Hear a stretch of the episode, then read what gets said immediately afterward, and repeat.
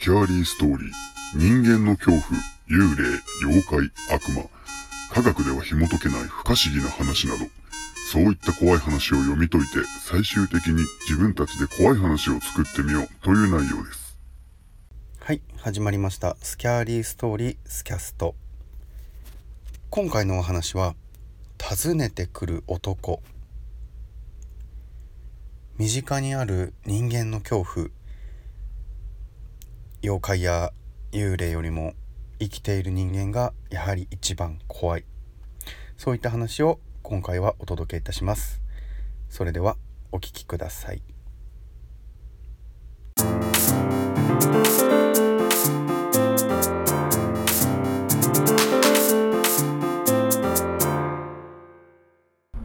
高校を卒業した私は、県外の専門学校へ通うこととなりました。初めての一人暮らしでしたが、そこで恐ろしい出来事に見舞われてしまいました。引っ越し先のマンションは母親と念入りに下見をして決めました。自分で言うのもなんですが、箱入り娘として育てられたため、心配性の母は学校から近くて通学路も人目につきやすいところで、と呆れるほどの過保護っぽり。私自身も不安な気持ちがないわけではありませんでしたが、それよりも自由になれる楽しみが勝っていました。その時までは。数日後、テレビの配達が来ました。それほど大きくはないテレビでしたので、男の配達員の方が一人で私の部屋まで運びに来ました。そして運び込まれたテレビを見て気づきます。あれ？テレビってどうやってつけるのかな？恥ずかしい話ですが、テレビの配線などやったこともありません。その心の声が聞こえたのか、配達員の方が、設置しましょうかと声をかけてくれたので、私はありがたく家へあげてお願いしました。慣れた手つきであっという間にテレビの設置は完了。私は思わず、すごいすごいありがとうと大喜びをし、配達員の方に感謝しました。そして次の日、ピンポーン。インターホンが鳴ってドアスコープを覗き込むと、テレビの配達をしてくれた方がドアの前にいました。え、なんで来たの？恐怖を感じた私は無視してイルスを使いました。しかし、それからというもの、男は毎日私の部屋を訪ねるようになったのです。もう本当に怖くて無視し続けたのですが、ピンポンを押さなくともドアの前に男がいるのがわかります。男も私へ、いるのを分かってるよ、と言って、イルスであることはバレていましたが、それでも無視するしかありません。とある日なんかは、静かになったので、もう帰ったかなと思って恐る恐るドアスコープを覗きに行こうとすると、あ、今ドア開けた？と男の声が聞こえてきました。どうやらドアスコープから部屋の中を覗き込んでいたようです。恐怖で私はその場から動けなくなってしまいました。それからは専門学校でできた友人の家へお邪魔するようになりました。どうしても家へ帰る場合は友達に一緒に来てもらうようにし、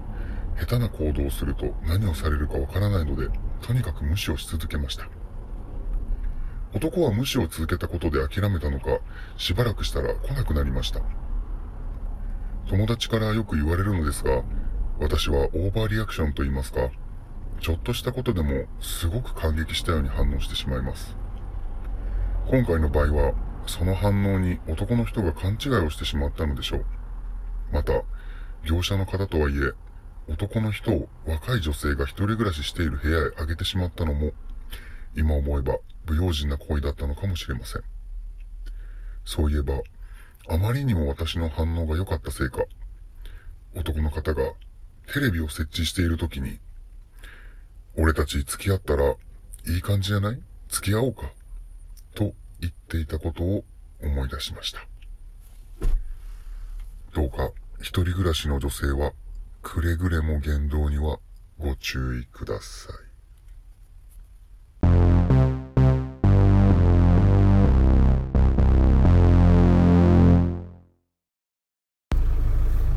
はい。今回のお話は訪ねてくる男、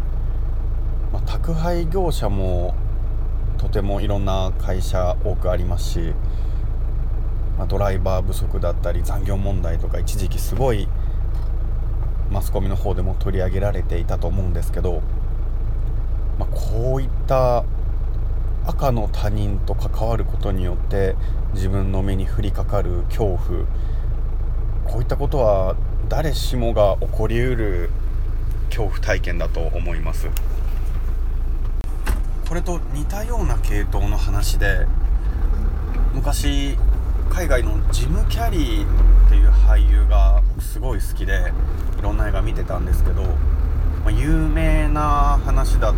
「マスク」っていう映画が結構人気が出て有名だったんですけどあと「トゥルーマンショー」だったり「ケーブルガイ」エース・ベンチュラーとかいろんな映画の主演をされてるんですけどこの中のケーブルガイこれあの家に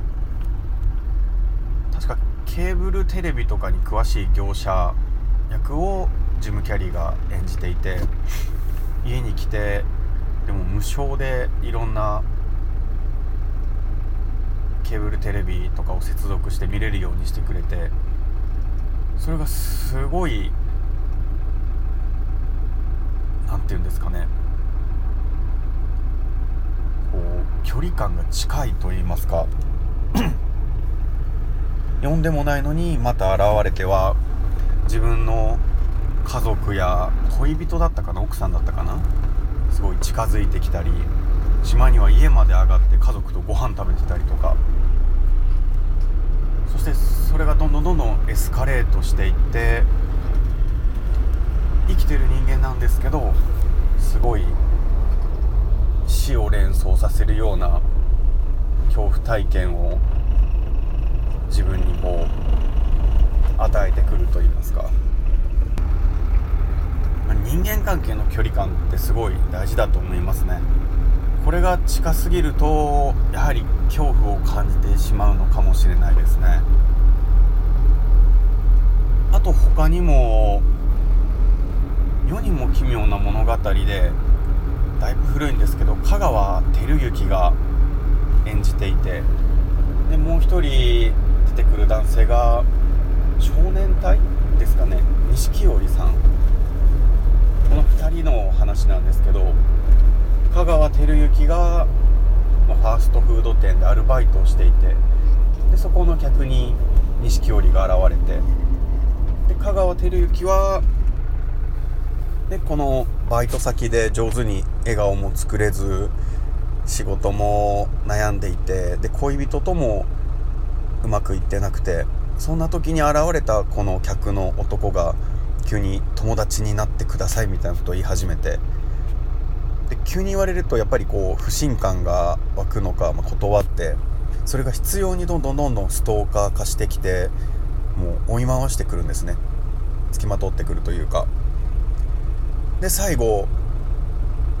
道路を確か走って逃げるんだったと思うんですけどでそれを「待ってください」って走ってきた友達になってくださいって言った言っていた男が車にひかれて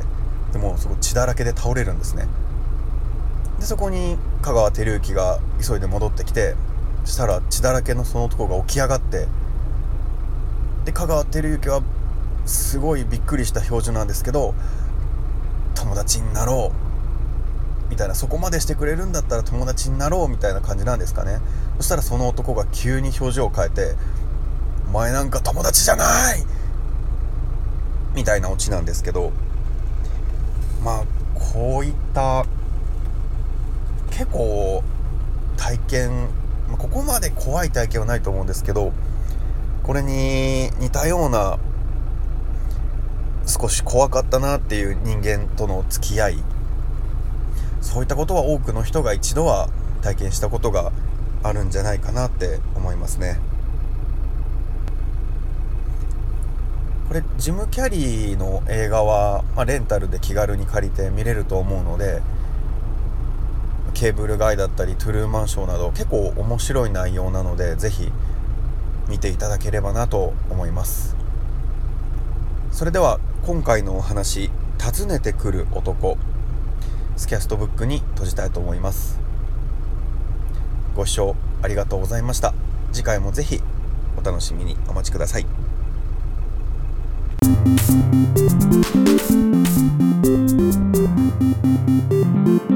you.